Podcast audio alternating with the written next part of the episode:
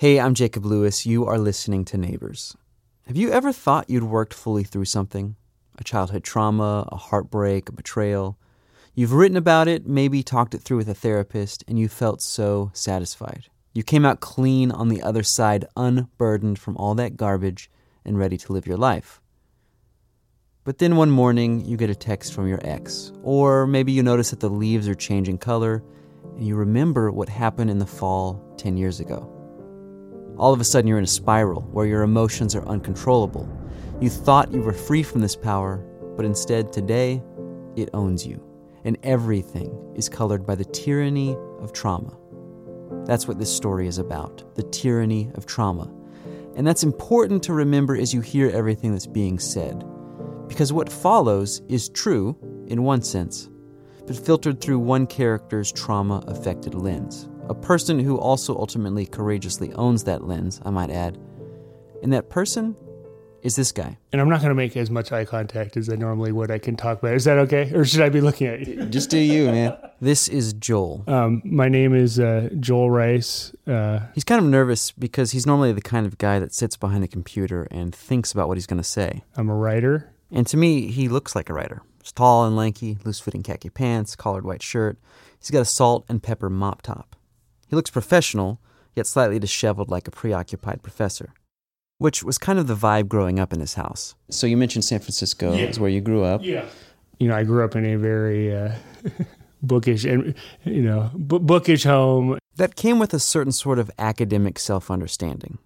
But Joel uses his intellectual talents to write about something I find a little surprising the one topic he loves more than almost anything else in the world. I fell in love with skateboarding from the minute I saw it was truly love at first sight. He was eight years old, living in San Francisco, and right in front of his house, he saw something that captured him. There were three kids um, riding, it's called butt boarding. They were riding down the hill, just riding skateboards like a sled. These kids were just bombing this huge San Francisco hill, bustling with traffic. Have you been to San Francisco? No, but I, well, I've, I've seen a full house, so it just seems steep. yeah. It's literally like a busy street in Brooklyn or East Nashville. Like it was crazy. Weaving through cars, these kids were having the time of their lives. Their hair was whipping in the wind, they were screaming like you do on a roller coaster, they were throwing all caution aside. And to Joel, that was incredibly appealing. Is it like this reckless abandon yeah. that you long for or something? Yeah, very much so. I mean, just the physicality of it, the the sound of it was just truly love at first sight. Um, I fell in love with it then, and I never quite fell out of love with it. Joel got wrapped up in the burgeoning skate culture of the late 80s. The rock star of that era was a guy named Christian Hosoi. He would skate empty pools shirtless with his long black hair. At places like Golden Gate Park, kids would imitate him by jumping off of ramps in neon shorts and sunglasses. Every possible iteration of neon. Christian Hosoi and those kids, they all seemed to be a further iteration of those guys he saw butt boarding in front of his house. They moved through the world with an ease, free and alive. Joel was anxious and wanted whatever it was they had. So he started skating. He spent six years on a board, years that Joel describes, and I'm quoting here, as the happiest times of my life. But then, the dog trap happened. And in the heart of city Slickersville, the Plaza, Embarcadero, EMB, skateboard mecca. Kids, if you really want to get hip with what's up in skateboarding, come to EMB and this can all be yours. Someday. This is a clip from a UK show called High Five. They came all the way to San Francisco to showcase a place called Embarcadero. It was a concrete plaza with a series of stairs and gaps, perfect for jumps and tricks. Joel lived right by it and wanted nothing more than to be a professional skateboarder. I mean, he spent four to five nights a week down at EMB trying to get good enough to go pro. As a 15 year old, you know, hundreds of kids would pour into this plaza and then there were people who you would think of as kind of the leading lights or the skate stars of their day, like Mike Carroll, Henry Sanchez, Jovontae Turner, um, who I absolutely fanned out on. Like you would just be like, literally, like seeing Jordan, Michael Jordan, like play pickup games. So your mind, you would just be like, oh my God, yeah. like, I can't believe they're here. The other thing you need to know is that Embarcadero could be a little rough. Fistfights were a regular thing, and there was a pretty established hierarchy amongst skaters. Joel was close to the bottom. One day, he was down at EMB and wanted to buy a board someone else was selling. He didn't have any money, so he asked a fellow skater. His name was Jacques. Can I please, please, please, please, please, please, please borrow 20 bucks? I said, I'll give you two baseball hats. So he said, okay. Joel bought the board, but the understanding was this wasn't a trade with Jacques. He was supposed to pay him back. Two weeks later, Joel's at Embarcadero again. This time, he has his younger brother with him. He's responsible for his well being at the park. Jacques, the guy who loaned Joel the money, skates up and asks for it back. But Joel didn't have it. So Jacques starts yelling at him, causing a scene. He pulls back his skateboard as if he was going to hit Joel. Where's my money? Give me my money. And I was totally, totally petrified that because there was a violent edge there, and I thought, oh my God, I'm, I'm going to get mugged in front of my brother. Since Joel didn't have any money, Jacques was going to take whatever he wanted, especially Joel's dignity. So he took both our bus passes. Joel was mortified. He wanted skateboarding to give him courage, ease, confidence. Instead, it shook him down. And what's worse, several of the pro skaters he idolized just stood there, watching. I was just totally humiliated, and like, what just happened? But my humiliation didn't end there. Flustered and embarrassed, Joel skated off. And that is when he hit the dog trap. The word dog trap has a cruel history. Outsiders at EMB were called the very derogatory name Tard Dogs. That was then shortened to T Dogs. And there were two places on the plaza that regulars knew to avoid, but T Dogs didn't. They were called dog traps. One was a crack in the pavement that was just easy to biff on, but another was a little sneakier. It was a metal plate that would um, pop up as you skated over it. Now, I knew this, however, I was so flustered that I'd forgotten it was there. So, not having just been mugged with my brother, my little brother in tow, I hit it and I literally fell on my face in front of a crew of the most iconic skaters of the time.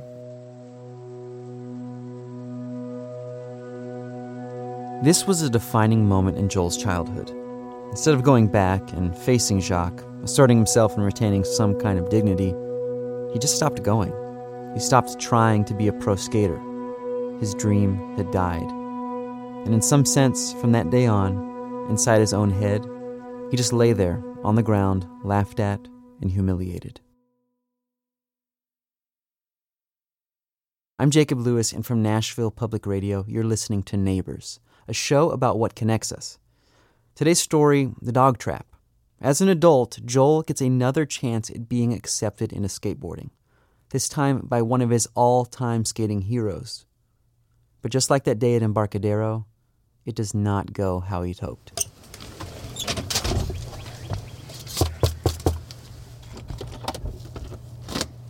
Hey, Jacob, how are you? Good, how are you?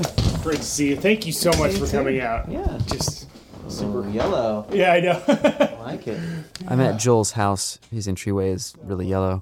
In the kitchen, he and his wife have kindly set out a platter of about 40 pieces of bruschetta. Good to see you. You Tell me your name again. Morgan. Morgan. Yeah. Joel and I sit down in a living room, surrounded by decorative plates and some lovely paintings Morgan made. It feels like a kind of a high art kind of house. We start eating bruschetta and talking. Um, tell me what you do, what your life is. I wanted to know how he got from the dog trap to having a regular skateboarding column for McSweeney's, the literary journal founded by writer and editor Dave Eggers. Well, this sounds very pretentious, but I met David Foster Wallace when I was a senior at Kenyon College. David Foster Wallace was an influential writer who wrote that giant tome called Infinite Jest. Joel followed David around all day. Only because I was a senior, insecure English major type who just was decided like until he tells me to stop, I'm to follow him around. so I tried to do it relatively tastefully, but I literally sat right next to him. So I spent about six to seven hours with him. Joel soaked up everything about that day. Then, in 2008, David Foster Wallace passed away. McSweeney's asked for submissions in his remembrance. Joel wrote about his time with him. He submitted it, and McSweeney's included it. When they asked what else he could write about, the answer was clear. I've wanted to write about skateboarding my whole life, and they had given me the opportunity to start doing that. He was given a regular column called Flip. He interviewed famous skaters, wrote about skate culture, and his third interview for the column was with one of his all time heroes. The guy I mentioned in the beginning, the rock star, the shirtless, long haired pool skater known as Christian Hosoi. Moving right along, let's find out what's on the mind of Christian Hosoi. Hey, Christian, what's up? How's it going, Taters? Good, good. How you doing? All right. This is a clip from a Nickelodeon show in the 90s called Skate TV. A guy named Skate Master Tate is interviewing an early 20 something Christian Hosoi. They're standing in a pool covered in street art. Christian, are there a lot more top contenders than there used to be? Oh, there's a lot more top contenders nowadays, and they're getting younger because the generations are changing. Just like when we started skating amateurs and turning pro, we were the younger generation, me and Tony Hawk. So first time I saw him was in a magazine. Fell in love like everybody else. I was about 10 or 11 when he was kind of in his pinnacle. In the late 80s and early 90s, Christian was the vert skater. That meant skating ramps, but he did it with more flair and style than anyone else on the scene. He was a kind of magnetic sex symbol, hitting the LA club scene before he was even legally allowed inside. His nickname was Christ, and he invented a trick called the Christ Air, where you grab your board from under your feet, hold your arms and legs out like you're on a cross. He started his own skate company, and at one point was making $30,000 a month. He lived in W.C. Field's old estate and threw massive parties. But then, in the early 90s, right around the time of this Nickelodeon interview, skate culture saw a dramatic and quick change. It went from surf kids in neon shorts skating pools in Southern California to more punkish kids street skating in baggy pants in places like Embarcadero. Tony Hawk, another well known skater at the time and one of Hosoi's competitive rivals, handled this transition well. But Hosoi, not so much. Here's a clip from a phone interview Joel did with Tony Hawk about Christian during that time. Clearly, he was doing a lot of drugs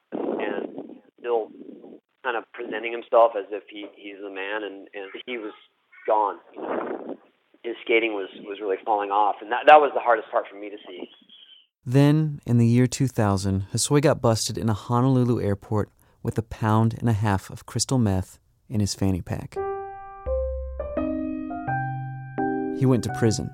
In one interview I saw, he said that when he got there, he didn't feel like he'd be able to make it on the inside. But then his girlfriend told him that God was going to take care of him. Inside, he found a Bible and opened it to the Book of Kings. He said he felt like he could relate to the story of a king and his kingdom, having it all and then falling from grace. He became a Christian. Someone told him that God had a plan for his life. So when he finally got out, he started doing evangelical extreme sporting events with the actor Stephen Baldwin. He would skate and then tell the crowd his life story the king of skateboarding, the rock and roll lifestyle, prison, and his conversion. About a week after Joel's article about Christian was published in McSweeney's, he got a once in a lifetime email. That email led to a once in a lifetime phone call. It was with one of the largest publishing companies in the country, HarperCollins. Someone there had read Joel's article. They thought Christian's story would make a good book. They asked Joel to put together a book proposal to ghostwrite Christian Hosoi's memoir. It was so cinematic. It was just like you write something and then some very powerful editor calls you and is like, "Yeah, we like that. Let's start talking." I lost my mind. Like I was so high, drug free, but high as a kite. When Joel was little, his dream was becoming a professional skateboarder. As an adult, this offer was basically the equivalent writing a book for a top tier publisher about one of his heroes who has an amazing story. There was just one problem. Joel had developed a kind of love hate relationship with Hosoi. Joel says Christian made him laugh. He was affable, charismatic, and larger than life. But everything that made Hosoi likable also made him challenging to work with. Hosoi is very, very hard to get on the phone. I had interviewed him for four hours. When the call was published, uh, I had two reactions, which is I love Hosoi. I'm really glad I never have to call him again because it's really, really difficult. But now Joel was calling Christian, again, to wade into the waters of a new and much bigger project. This is one key point for the story is uncharacteristically I called Hosoi. He called me uncharacteristically right back and he was like, What's going on? And I told him what had just happened. And I said, uh, you know, editor thinking about wanting to do your memoir. What would you think about that? And he went, That'd be rad.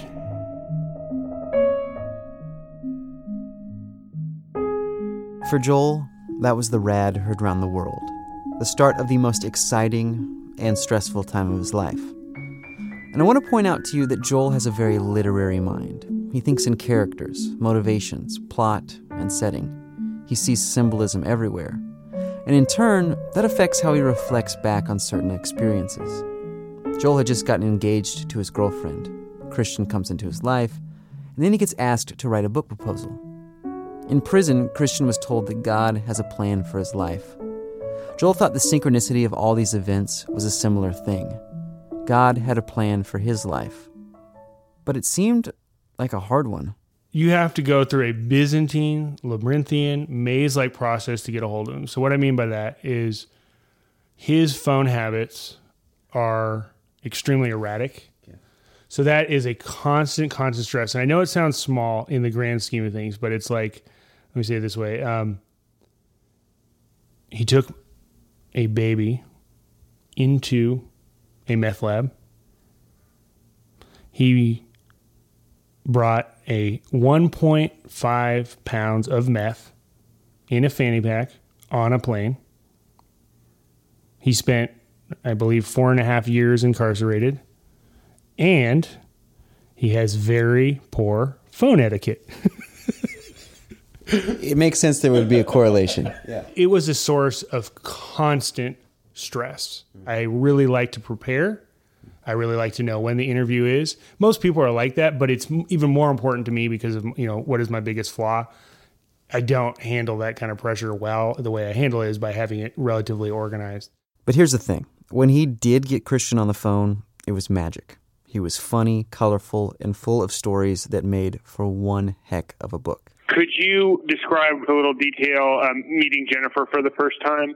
Yeah, she's sitting right next to me right now. Christian ended up marrying a former exotic dancer named Jennifer. How did uh we meet for the first time? She was looking through her friend's uh, photo album, and she just moved in with her. She invited her friend to move in with her, and she had a picture of me in her photo album, and she saw it. I was blowing like a crystal meth smoke ring in the photo. And she's like, I want to meet that guy. That's good. And then I came over and I never left. And we, we've been stuck at the hip, huh, Jen?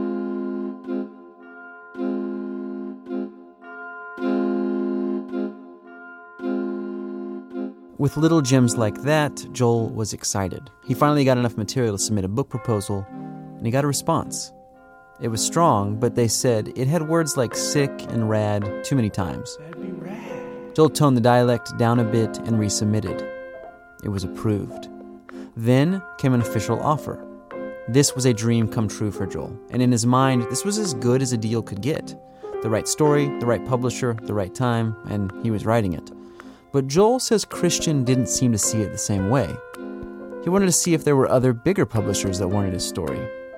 Joel was worried that by searching elsewhere, they'd lose the opportunity they already had. He spoke to Hosoi constantly over the next month, trying to get him to accept the offer and sign, but with no luck.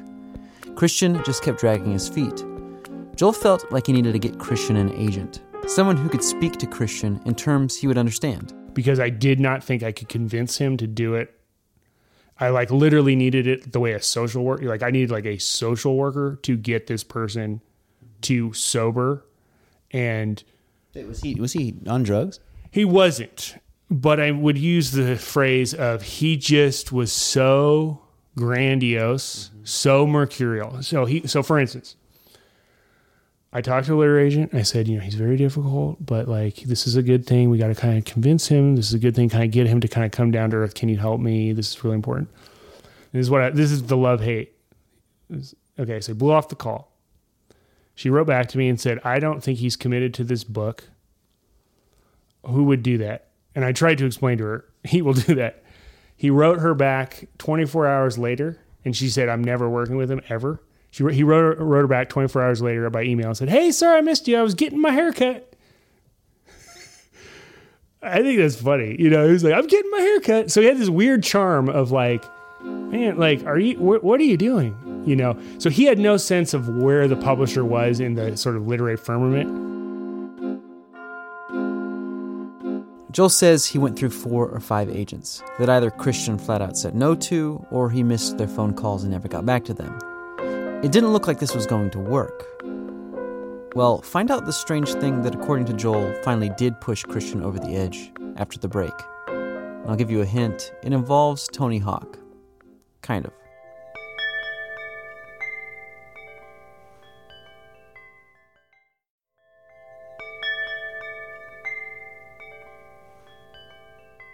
Hey, welcome back. Just a reminder as we get deeper into the story, what follows is exclusively Joel's version of what happened.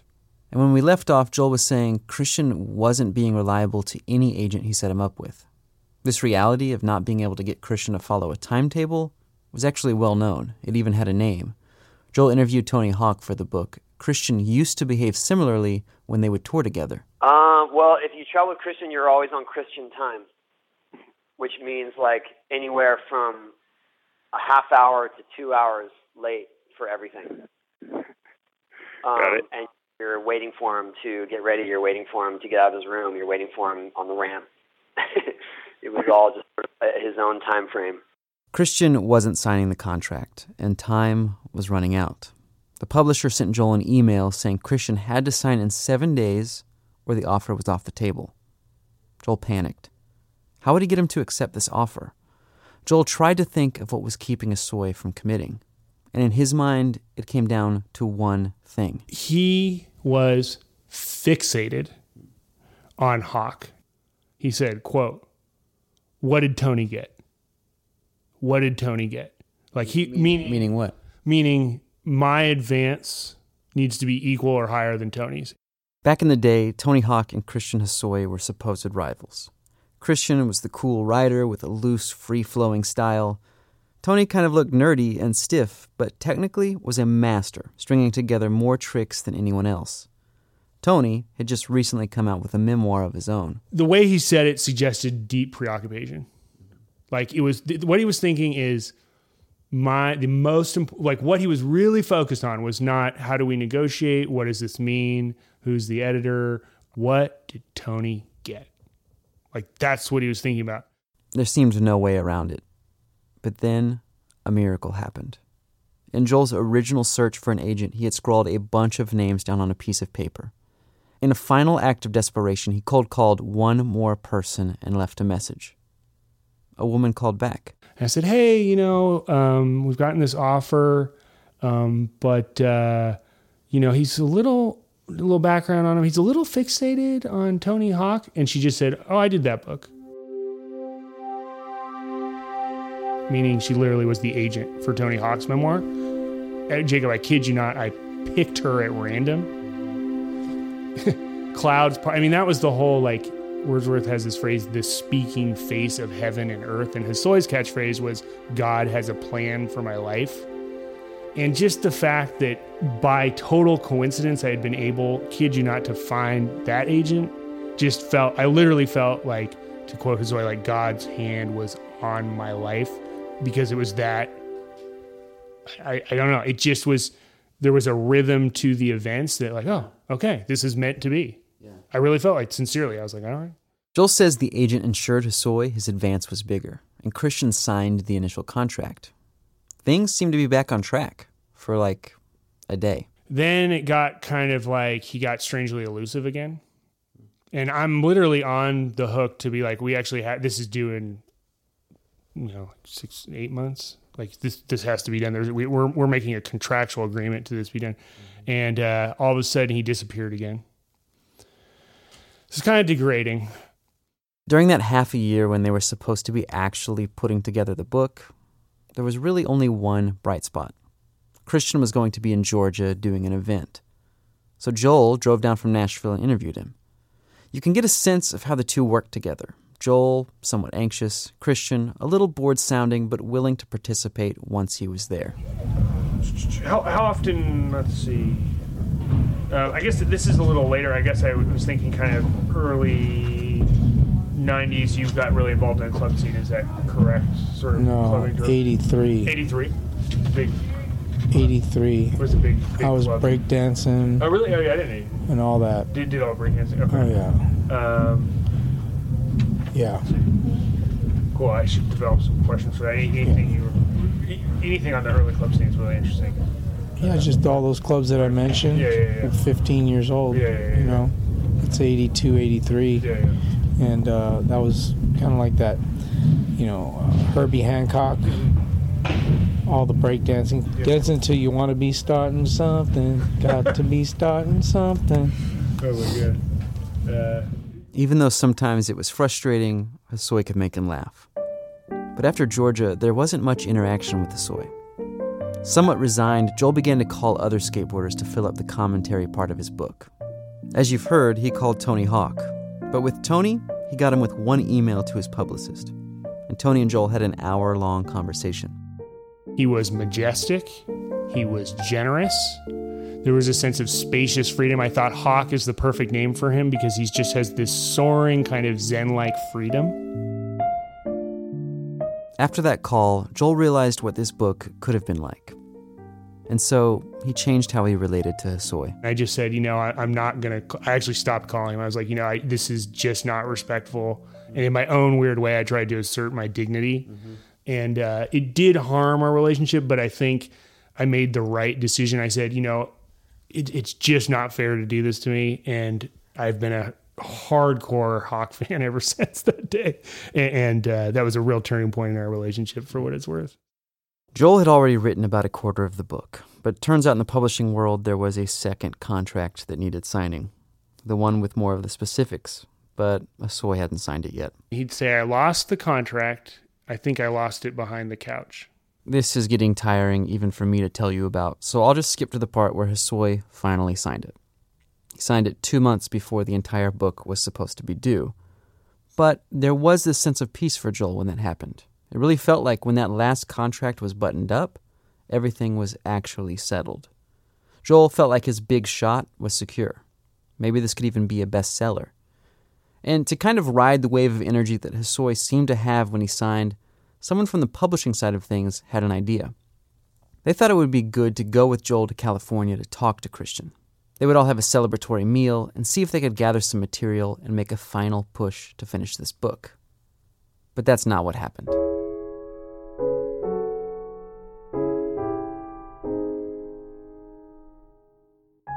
Joel and someone from the publishing company flew to Huntington Beach, California to meet with Christian.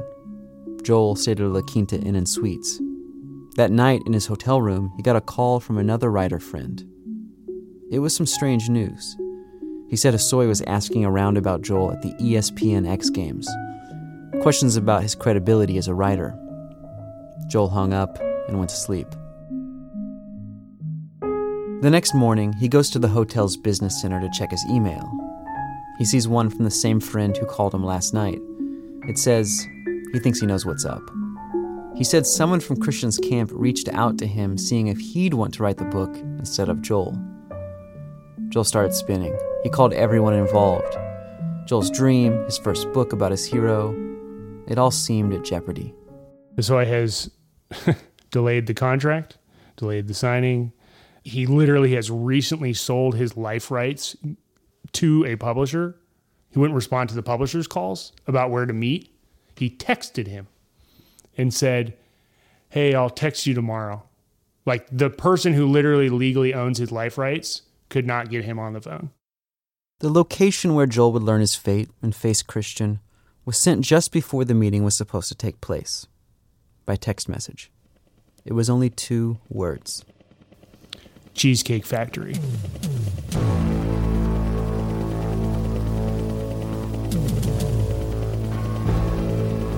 So I showed up. He had recently dyed his hair entirely blonde.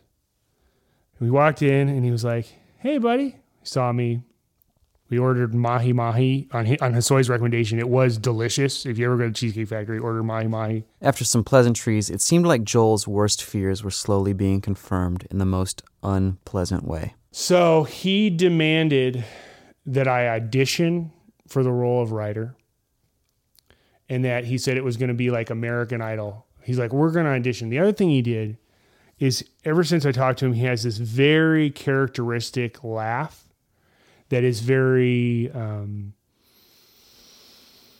I mean, he was a meth addict a long time. He was in prison, so maniacal. Like he just has this laugh that sounds like someone's on drugs, like just this barreling wave upon wave. And he literally laughed in my face.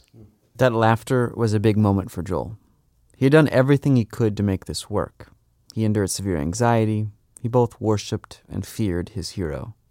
And his hero laughed in his face. And he would go, I'll try to do Can I do an impression of it so I laugh?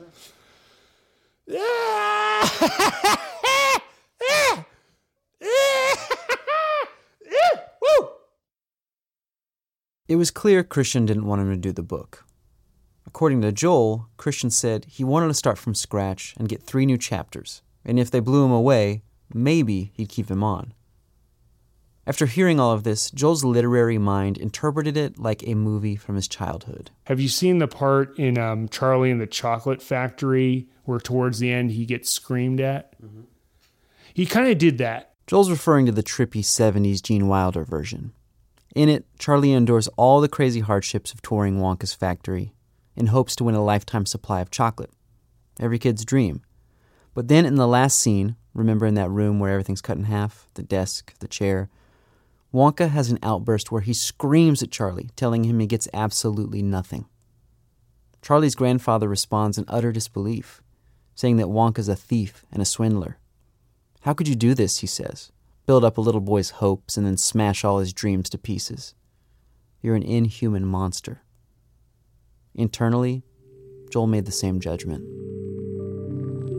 If you really want to get hip with what's up in skateboarding, come to EMB and this can all be yours. That'd be rad. I was just totally humiliated, like what just happened. But my humiliation didn't end there. My humiliation didn't end there. But my humiliation didn't end there. Humiliation didn't end there. Joel had hit the dog trap again. Shaken down by a skater, humiliated in front of one of his heroes, betrayed and losing all safety in the thing he wanted. When they left, Christian gave Joel a Hosoi brand skateboard and said, God bless. At the John Wayne International Airport in Orange County, Joel threw the skateboard in the garbage, got on a plane, and flew home. And his demand was, I will do this book as long as Joel is not the writer. Wow. That was his one condition. It's probably better if I don't get into every nuance, but basically, I demanded as much of a, you know, payment as I could. Mm-hmm and uh, relinquished my my role in it in a very unpleasant. Uh, and then on my wife's birthday, I might add. That all was well over half a decade ago. Since then, Joel has been casting Hosoi as the villain in the movie that plays in his head. When he talks about him, he uses polarizing language. He loves Hosoi, he's a legend. Yet Hosoi caused one of the most traumatic events of his life, and like a maniacal, petulant child, stole Joel's dream from him. But I learned that maybe Joel's experience was quite a bit different from Christian's.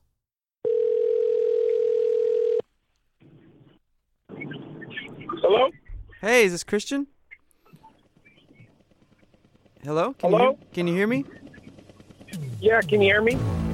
Next time on Neighbors, Christian Hosoi, Joel's response, and then the two of them together in the most unneighborly thing I've ever made to date. No, no, no. Let me Oh, let I me just say this. But I, I, that, no, no, no, no, no no, no. But have- let me finish. no Let me finish. Let me finish. Let me finish. Let me something finish. like that. Christian, Christian.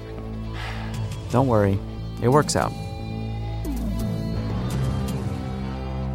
Neighbors is from Nashville Public Radio and produced by me, Jacob Lewis. Thank you so much for listening. I know there's a lot of podcasts out there, and it means the world to me that you chose this one to listen to. Please leave a review in iTunes and also let a friend know about the show. I really depend and cherish all word of mouth references, and I would just think you're awesome for it.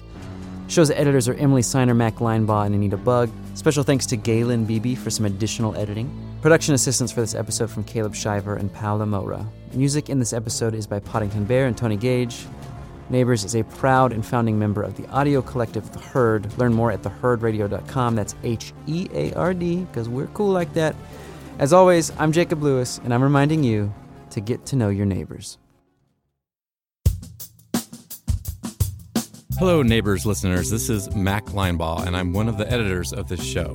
If you have any questions about this episode, the show in general, or you're just curious about what Jacob's really like, Now is a good time to ask. That's right. Mac and I are going to answer your questions two weeks from the release of this episode, and we're going to do that right here on this very podcast. Go to neighborspodcast.com slash ask. The link should be in the show description right where you're listening. Once you're there, you can write out your questions, or if you're feeling really adventurous, you can record a voice memo and upload it to the form. And we will do our darndest to get it answered in the best way possible, and I think we'll all learn something.